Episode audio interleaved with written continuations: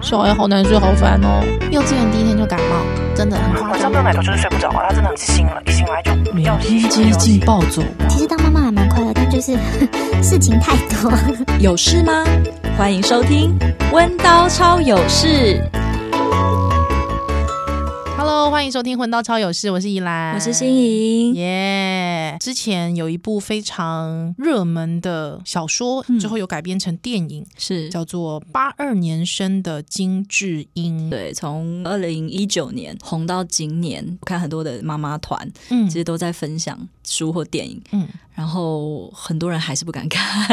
对我身边有朋友就说他其实很想看，因为他知道跟他很有关，嗯哼。但是他不敢看。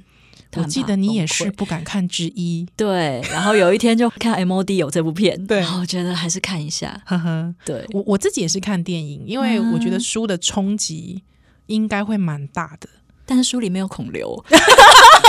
是是这个冲击吗？对，会觉得可恶啊，书竟然没孔了。喂，不是， 应该是呃呃，我二零一九开始当妈妈，所以那个时候大家在讨论的时候，我刚好也确实小孩真的蛮小的，是没有办法，你没有一个不被打断的时间看书对。嗯对嗯嗯。那确实，我在我一个月前，嗯我终于终于就下定决心下定决心，因为刚好那时候过年完嘛， 哦对，就是稍微有一有些一步点调点比较慢的时候，嗯对，我就叫先生顾一下 小孩，然后我也是开了 MOD 来看了。是你自？己看，没有，我逼我先生一起看， 当然要逼他。 对，而且很好笑，是因为我先生有时候会先去看那个故事大纲，哦他啊有我一直跟他说不要不要不要不要，你不怕要去看，剧透不是因为我怕他知道是家庭剧之后他就不想看。 哦。他他平常不不喜欢看这种家庭 剧，对，家庭剧、爱情片他不看，他只嗯看那种就是冒险动作片，对， 悬疑 片。了解。对，所以我就说你不要看，不要看。我跟你讲，他可能是悬疑片哦。哎，是悬疑片，是悬疑， 金智英可能是悬疑片哦，是嗯是是哦，动作片哦，也是动作片哦，好不好？ 我现在就这样懵懵懂懂的，还好他平常不看什么妈妈团体， 不知道里面内容是什么。对，所以我现在就跟我一起看了。嗯对，那他跟我一起看，而且很我很奸诈，是我是跟他讲说，今天晚上只能看两部电影，《婚姻故事》跟《金智英》，你选一部。哦，天，早几周就是二选一，二选一，对我就说婚姻故事，Netflix 的婚 婚姻故事跟那个 MOD 的那个金枝英，你选一个。 然后我先生就说：“好吧，他刚刚最近刚迷完那个韩片，哦，真的啊他在看韩剧，嗯他嗯喜欢看一些比较紧张悬疑的嗯哦韩，剧。对对，韩剧有一些，对嗯对对，他就说：‘哎、哦不错哦，那可能感觉是是不是悬疑的？’我说：‘有可能，有可能， 好好笑， 而且是孔刘演的。’ 他也认识孔刘，所以是他就说：‘好，来看一下好了。’就被我骗了。看的时候状况呢？我看到中间，我我就崩溃了。嗯，因为其实一开始就很真实，嗯。嗯我看到中间就崩溃了。嗯，呃，我我知道很多看过书的人一定会说，呃，电影的表现嗯没有书那么的深入深入，嗯这样，嗯但我觉得，如果是刚生完小孩的妈妈，嗯或是已经可能小朋友可能在小学之前的妈妈，是我相信很 有感，非常很有感。并不是这个电影拍的多好，哎，我这样讲很坏，不会不会，应该是说，在那个 moment 你会触发到你自己，嗯，嗯，你会立刻那个郑有美的脸不是是你自己，对，你就是在那个荧幕非常忙碌的那个妈妈，之后是忙碌到有时候你会忘记你自己是谁。对，对我到中间就不行嘞、嗯，我就开始，你知道那个眼泪是，一直透透出来的，，对，就是你没有想要觉得伤心，嗯，甚至你可以很理性的觉得你在看电影，但你的嗯眼泪就是一直掉。就是觉得有戳到一个对有碰到你的那个点，对，嗯，我们可以爆雷吗？这其实是说实在，我真的觉得这个没有所谓的雷，因为它嗯就是你的，你的就是生每一活个或者是这个阶段女人的故事，是嗯嗯，我觉得里面的孔刘，嗯，你有感觉到他身为一个爸爸的努力了。你有转头看你先生，然后那脸变空流的样子，没有转头看到说不是孔刘更生气， 没有，就是我觉得孔刘那个角色是，嗯，我知道他努力了，但是嗯你总是觉得他还可以再做些什么。嗯，她的态度可以再坚定一点，比方说嗯面对婆婆，啊。我记得还有婆婆打电话骂媳妇说：“你为什么不好好在家对，带小孩？你你你干嘛去工作？对你干嘛想想着要去上对，班？你不知道你这样会害我儿子。对对，就是要在家带小孩，然后是把我儿子的前途是毁掉。毁掉，对，那我相信在呃韩国嗯，呃的职场状态确实是这样子，对，没他有会错。更呃男女的那个职场的那个不公平，嗯是嗯嗯更比其实比台湾真的更严重。没错，没错。对，但是，呃，我我相信，如果我是婆婆，我可能也会有这样的担忧啦。嗯因为那个是因为角色不一样，是，因为是妈妈对儿子，对对对，就会觉得说，这个社会他期待的是一个男性，他可以在职场上不断的拼搏，对，不断的往上爬，对，而且男性比女性更有机会的时候，嗯你怎么会这样提出这样的要求？是，对是我相，信一定是这样的。但是是嗯，站在回到妻子的角色的时候，那个时候我会觉得，孔刘，你为什么不为我说些什么？啊，你应该说些什么？嗯嗯嗯即便我生病了，嗯。你也可以为我说些什么。不过那个时候我记得是他好像没有什么病史感，对对不对？对，嗯，就是呃，太太其实没有发现嘛。对对，那先生好像是在隐瞒，对，他对也可能也不知道该怎么怎么讲，对对对，或是该怎么甚起头，至甚至自己也有点害怕，是，我的妻子变成这个样子，他也对不知道怎么去帮助。嗯嗯嗯嗯，确实是。之后呃，先生当然先生有希望太太去看医生，对，对，但是当先生没有把这件事情很透明的讲出来的时候，嗯嗯就变成是你我没事，你为什么要一直叫我去看医生嗯？对，对，所以，呃，我在看的时候，我很像看到了当妈妈之后那个很忧郁自己、很忧郁的自己的那一面。嗯嗯嗯，很忧郁，嗯甚至在女主角的妈妈金智英的妈妈、嗯知道。了之后哦天啊，那一段的那一段的我时也爆候，哭。对对对，那个妈妈其实是反而回去娘家，呃，去说金枝一的爸爸，你怎么会就是想到要帮儿子买中药，但是没有想为你的女儿买中药的那一段的时候，嗯我突然想起我妈妈，嗯嗯，那个感觉就是你会知道。如果你是一个曾经有被疼爱的女女儿，是嗯，嗯你一定会知道，你的妈妈在她的那个时代，她嗯做了什么样的牺牲，对之后嗯她在很有限的能力或好资源也好，嗯她为你撑出什么样的空间，是对她为你撑出了什么，嗯即便在那个年代，嗯她能做的不多，对嗯嗯嗯，嗯所以。那个时候真的是，你会觉得好像这个宿命是， 好像不断轮回。对你你会觉得好像这是这是一个宿命吗？嗯当女人的不幸是一个宿命吗？嗯对，为什么女人在每不同的年代里都要不断的去去拼搏去嗯抗争，说我是存在的嗯，嗯我是嗯值得被你看见被肯定的。对对女女性啊好像一直是一个隐形的角色，对，可是她必须不断的付出，不断的、而且他付工出作是应该的，是嗯，她的付出是应该的，就是他都是在先生的背后，对他要默默的付出自己的生命、自己的努力，然后嗯他的价值就是建立在我为这个家庭生儿育女，是我为这个先生的前途，嗯 去选择牺牲、奉献。奉献就是 cycle，对对对对对，这个就是一个一个女性最重要的价值，就对是奉献。奉献，对对，那她的牺牲是隐形的，对，对，她的存在也是隐形的，嗯嗯嗯，就像那个在剧里面，我有点微暴雷的，就是 他没有，哎我很刚才已经曝光了。他很像是一个梦夜般的嗯幽灵存在，但是嗯那个幽灵它并不是一个，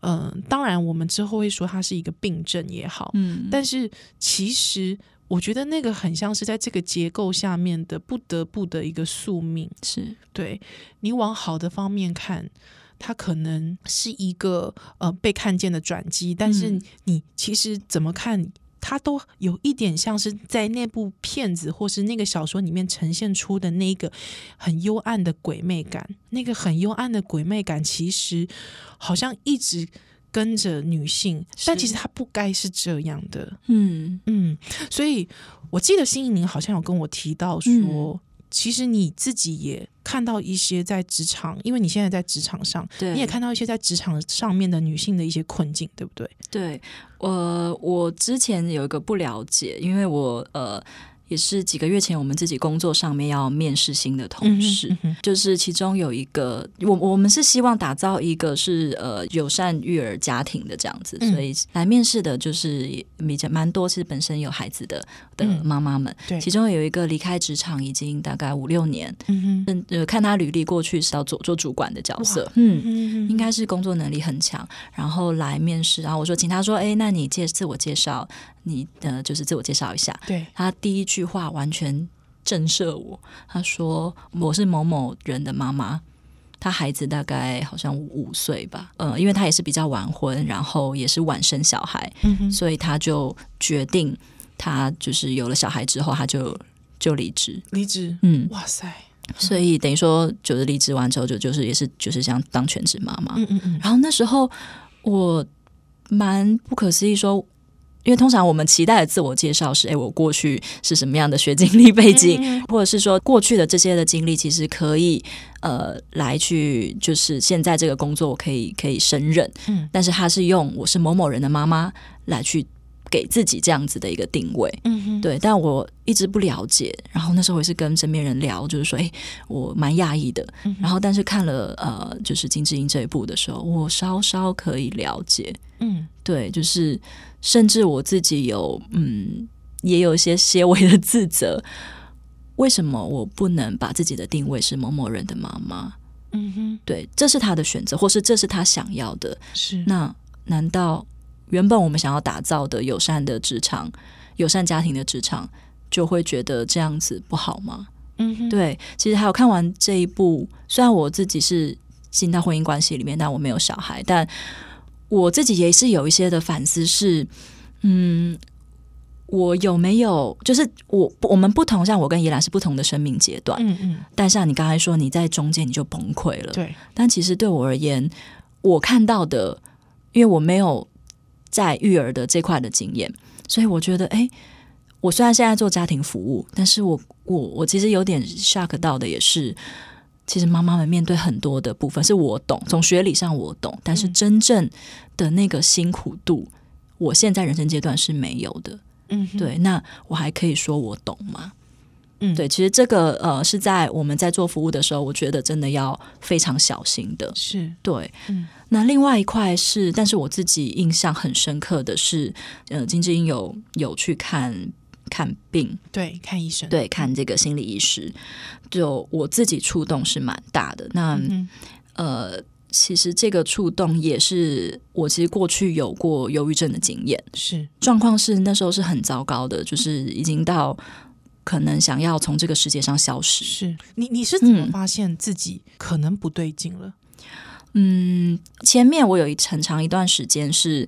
呃，就是每天晚上回去就哭，嗯哼然后我大脑完全没有办法工作，我可能坐在坐在书桌前，因为那个时候在求学的阶段，嗯哼我坐在书桌前，然后我就是完全没有办法集中精神。嗯哼，但我的个性跟我的家庭背景都是觉得这是自己的问题，嗯，不会选择去求助。我觉得说啊，是因为自己不够努力啦，嗯或是自己没懒有惰啊，，对，懒惰啊，所以我如果我再逼自己一点，我应该就可以，做得更好，或是完成这件事情。嗯对，但是那个时候其实就已经有忧郁症的呃一些前兆了。然后一直到就是有一次走在路上，真的觉得忽然想说，喂，我就是如果哪我我忽然从这个世界上消失，会不会有人看到我？哼，嗯，有没有人发现？对，说不定没有人发现，就是这样子的。这句话出来的时候，我的后设就是我自己的的呃另外一个部分会就是突然跳出来，嗯就是说：“诶，不对哦，这个我现在的状况是不对的哦。嗯嗯嗯”嗯，对说出了一个这样的话，对，嗯所以那个时候呃，隔天就是刚好我有一个做呃智商辅导的老师，嗯对，然后他有他有发现我的状况，他就跟我跟我聊，嗯哼，然后找到咨商师。那我印象非常深刻，也是就是咨商师叫我写日记，嗯哼，对，然后他给我了一些很重要的提醒，就是比方说，他给我几个网站，然后去了解到底什么是忧郁症，嗯哼，因为他说你你要去面对它，你才能够解决它。是，对你越隐晦不去讲，你会让自己会更糟糕。嗯哼，然后再来就是，可他用了一个一个比喻，我到现在印象很深刻。他说，忧郁症本身就像感冒，嗯，这并不是很恐怖的事情，比较危险的是它后续引发的并发症，比嗯方说自杀。是所以，忧郁症跟自杀是有非常高相关性的。是，所以我们能够在前期先了解这个忧郁症是最重要。嗯所以我那时候也开始呃，就是写日记，嗯哼然后去写日记的内容可能包含了怎么样找到一些自我照顾的，他用一个呃策略，我觉得是很好的。就是自我照顾的策略，比方说吃坚果类的东西，嗯去可以大脑里面去调整我们这个机制。比方说，我们透过运动，因为那个时候的状况，我是连出门都会焦虑。比方说，去吃个让自己开心的东西，嗯哼，对，所以那时候我们就有一点点像，就是记下来这个每一个照顾自己的策略，做什么事情会开心。那那个手册其实那个记录我都留着，嗯哼，因为它其实甚至对现在都有帮助。是我有意稍微意识到一点点心情不好的时候，我其实就会翻开，有点像那种锦囊妙计的感嗯嗯觉。嗯嗯也是那时候印象很深刻，是你我不知道宜兰你有看过《哈利波特》 吗？有我有看过前四 集，你记得催狂魔吗？我记得好像第二集就出哦我了。知道我知道催狂魔，有一次我自己的经历是走在路上，我忽然很像碰到催狂魔的感觉，啊，我忽然有种就是完全没有感觉，我连一点点的快乐、悲伤、什么情绪都没有，是就有种忽然被整个嗯抽抽离掉。的感觉，，对，然后那种感觉是我只有一个皮囊，嗯，我一直在走行走。是对，那这个是重度忧郁症的其中一个呃有特征，对其中一个，但忧郁症状有很多，但是有一部分的人会有这样子的完全被抽空的感嗯觉。嗯嗯嗯，对，所以后来甚至嗯，后来碰到另外一个状况是。呃，因为我先是去咨咨商室，他那个时候是有引荐我说，那我要不要去吃药？那这个咨商的部分是比较是支持的部分，但是吃药部分那就是要到精神科，对，到精神科。那我也有去精神科那边评估，然后我甚至拿了那个药回来，碰到了再来一个问题，也是很多忧郁症人会碰到的问题：我要不要吃药？是，吃药这件事情也再来攸关的是怎么跟家人解释。嗯，嗯跟，嗯家人解释我在吃药，对，或者是我有忧郁症，对，很多忧郁症碰到的就是有点像是变成你要安慰家人，帮自己捍卫，甚至帮自己的当这些家人朋友的老师。是。对，我我觉得这是一个加倍辛苦的状态，因为对自己已经生病了，对爱之后，呃，生病的人其实是疲惫的，对对他很疲惫，他身心灵其实是很疲惫的。嗯，可是呢，他呃，第一，他还要接受自己、接纳自己的那个疲惫，对对，还要再去告诉家人，家人其实是最亲的人，，对，然后你应该可是最要能让够支他持你的，对，但是反而是你要对让他放心哦，没有关系，我现对在是忧郁症的状况忧，郁症还好像哦对，一个他感冒一样，对 对对，因为我嗯自己的家庭嗯也是。比较是没有办法理解跟接受的，是但是这个是我相信多数的，尤其华人的家庭也是这样，嗯哼，所以我就要变成是，你不用担心，我现在呃，我会思考要不要吃药，是然后这个可能呃，你就是就是我这个会有可能还会有反复的这样子的过程，是，对嗯。哼然后，那我现在我需要的是什么？对，对，所以就变成是我的确像你刚刚说的要。呃，就是要对应付自己， 也要应付旁边的亲友，但是亲友可能就会说啊，没有啦，是你一定自己想太多啦，你太敏感啦，不知足，对，真的是真的火火冒哦三丈火冒三丈，真的对 是。对嗯啊，所以你那个时嗯候，呃呃，有选择要吃药吗？我后来是没有吃药的。嗯哼，，对，的确我在呃家人这边我得到比较大的反弹，所以我那时候就只有在。咨商就是接受比较密集的咨商，因为是那时候已经，呃，咨商是评估我已经就像就是已经到重度了是，对，所以我那时候一个礼拜去两到三天，嗯哼，对嗯哼。不过不服药的这个决定，嗯呃，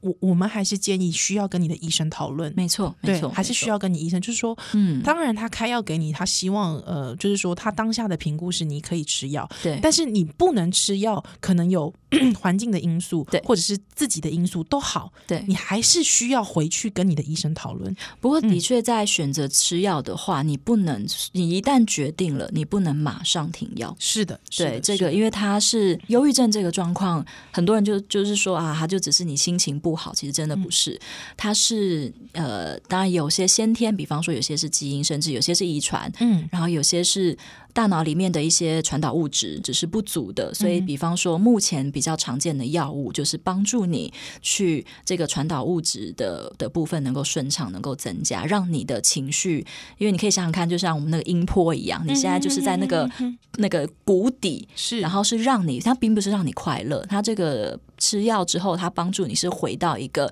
情绪稳定、平稳的状态，哦是就让你拉回来。但是有呃，其实很比较多的呃忧郁症的状况，其实你看到可能都是后天比较，比方说比较大的创伤，是对，就是让嗯你那现在就是你吃完药，你的情绪稳定之后，可以去再透过像智商这样子的帮助来去解决你这个这个心这个重大创伤的一些经验，嗯是这样子的。所以很多时候这种都是要呃，有时候是先天后天的，每个人的状症状跟每个人的原因真的是不同的。是。那因为我我们像比方感冒去看医生，嗯我们就觉得吃药很正常。嗯，但是在忧郁症啊，或是其他比较 mental 的对，状心况、理的嗯心心灵的状况，呃，它因为你的服药可能会有一些刚才你讲的外部的压力嗯，还有一些副作用，还有一些副作用，对或是呃吃药的不适感啊对等等之类的，或者是心中的排斥，可能也是其一。没错，那不管怎么样，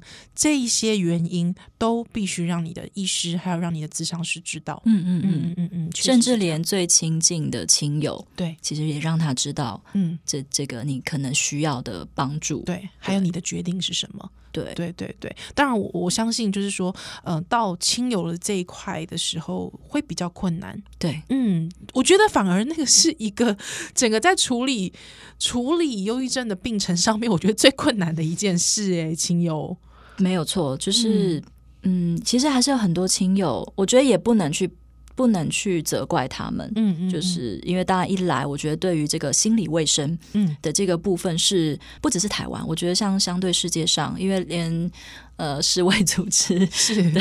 现在讲到这个稍微要嗯停一下。 所以世卫组织它也是讲二零二零年开始，呃，就是忧郁症其实是呃非常严重，甚至到第一名，是影响到大家的呃我们的行为表现的一个病症。是对，那有一些其实陪中度忧郁症的亲友，甚至本身嗯哼也因为这样而有忧郁症。啊嗯是，对，嗯所以。这个真的，它甚至是还有这种联动性的，联动性还有的嗯我自己也碰到一个状况是，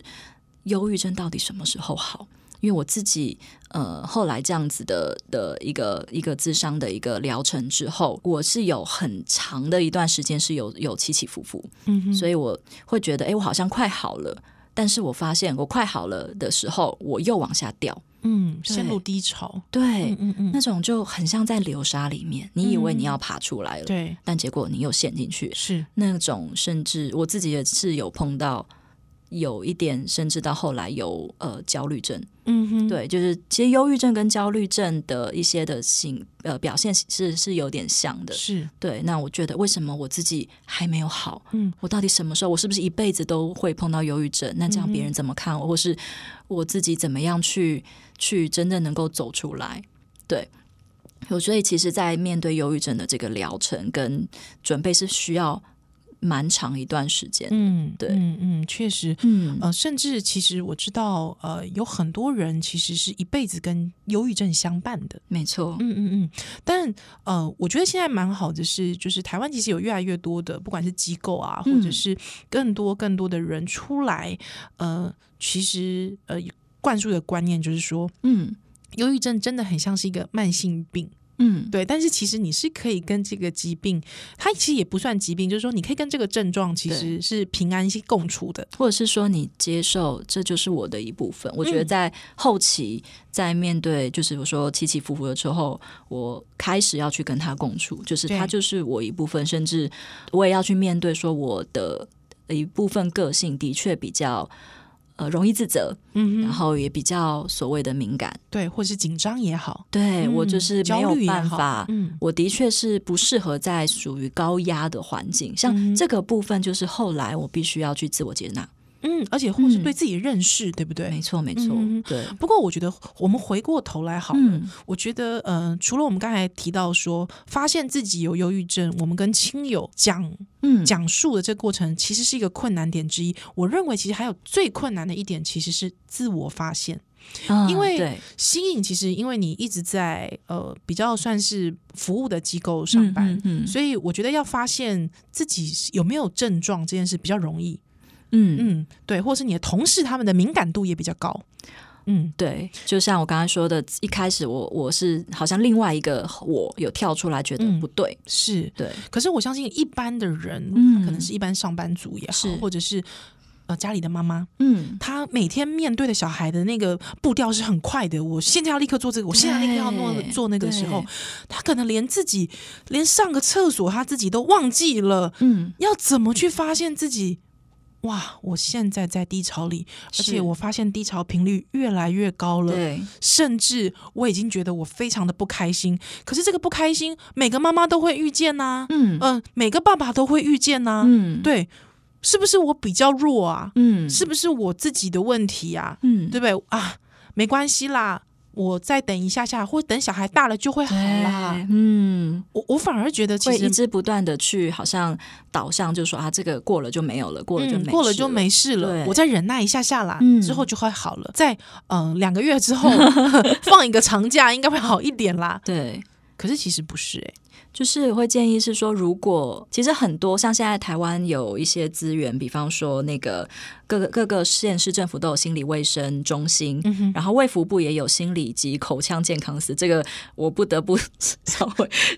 你知道心理及口腔健康司这两个放在一起的、哦，怪怪的，对是真的很怪口腔， 对，嗯应该是暂时没有办法分开，我好是听说，好好好对，像这些都有蛮好的一些资源，嗯但我就是建议大家，你如果有一段，比方说是真的，一到两周的时间，你都有快乐不起来，然后有烦躁、郁闷的感觉，哎、各位朋嗯友、也不是要多快乐哦，不是要哈哈大笑的快乐，嗯但是你觉得你跟你平常稳定情绪的时候是不太一样的，是，就像我说的，我那个时候是每天晚上我都哭，嗯嗯，对嗯我嗯哭到隔天，然后是起不来的，是是，然后你有体重的明显的下降或增加，嗯，然后失眠，嗯哼，然后你思考，你就是说思考有变慢，嗯然后食嗜欲，你睡，刚才讲的体重嗯那也包含食欲，有食些欲食欲突对然变得很好，对或食欲突然变得很差，对。嗯，都要注意。然，后这个已经不是我不不不不只是一两天，是可能是一两个礼拜的事情。嗯对，然后感觉没有价值，你活着为什么要活着？嗯哼，对，然后没有办法专心，是然后最严重最严重就是你有从这个世界上消失，然后甚至你有很明确的自杀的意念意图。嗯，那这个当然就是指你真的会建议去一些呃，就是智商中心对。来去跟智商师聊一聊你的状况。啊嗯我们时间有限，但是呢，我最后其实也想跟呃听听我们节目的朋友啊，嗯我我刚才心怡你讲的很好，就是你有一个那个像是呃使用说明好了，发现自己有低潮的时候、哦自救手册自救手册。对，就是哎、我可以去，比方说，好，我现在先停下现在的脚步，我去吃一个好吃的蛋糕，嗯，对，或者是说，嗯，我去吃一个好吃的东西，或者是嗯，好，我平常讲心事都会找谁？对对，还有我赶快跟他联络，或者是嗯嗯我现在想要去呃唱个歌，对，吼或者是你手机里面设定，如果你真的有什么状况，你第一个要打给谁？对，因为对嗯、呃我知道，因为我自己其实也有一个过去在当学生时候，我也有一段蛮长一段时间的低潮。嗯，其实有时候低潮来的时候，你是没有办法理对性思考的，没错，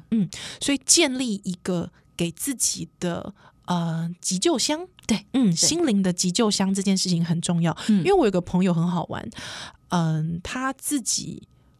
呃，在他有一次低潮的时候，嗯他不知道要打给谁。嗯，我相信有很多这种状况，对平常可能是很坚强的人，但是他遇到自己出现状况的时候，他却不知道要找谁，对因为好像每一个人都不适合，嗯甚至嗯自己的家人。是，对你知道他打给谁吗？打给你吗？不是，嗯他打给了那个，呃，他打了一九九九，嗯，就是那个政府的那个对对市民专线，对对对对，嗯，因为他告诉我说，市民专线的人并不认识他，哦之后他反而可以畅所欲言，是觉得这是有点冒险的事啦，因为你嗯并不知道这个接电话的人他有没有这方面的对准备呃嗯准，备。但他刚好接到的这位市民专线接线的这位先生小姐呢，嗯非常专业的嗯哦，帮他转接了，嗯嗯，帮他转接了到了就是刚才新颖有提到的机构，所以那个人他他说他当场一接到电话，他就说，因为他知道他并不认识一九九九的人，所以他就直接开始大哭。嗯，之后呢，，开始一股脑把他的情绪讲出来的时候，嗯，对方当然就是听他讲，是对，听他讲完之后，对方说，呃呃，当然是先安慰他，之后呢，他有说，你其实你现在我可以帮你转接到某一个单位，是那你需不需要我帮你转接？嗯那现在我可以帮你转接这个单位。是，其实他告诉我说，那通电话救了他一命。对，嗯，嗯所以。呃，我知道，其实，在很多低潮的人，他没有办法立即想到什么资源可以帮嗯助他，是，对，不管现在情绪或是现在的状态是什么，我觉得都可以把自己给自己一个这样子的小本本。对对一方面了解自嗯己嗯的嗯一个状态，另外一方面也给给自己一些急救的，就是自己自己情绪照护急救的一些方法。对，一个、嗯给自己一个机会。对，嗯嗯嗯，那确实是之后我们在粉砖上也会分享一些包括忧郁症的，我会推荐的几个网站。然嗯后像刚刚你提到的，如你不一定要打一九九九，你可以甚至更直接的打到这些的防治专线去。嗯是对，如果有需要的听友，其实这些都是希望能够给你很大的帮助。没错。嗯那当然就是先接纳自己，接住自己。对对，之后不要再责怪自己。对，嗯嗯嗯嗯嗯，今天非常谢谢你的收听喽， OK，下次再见喽，拜拜拜。拜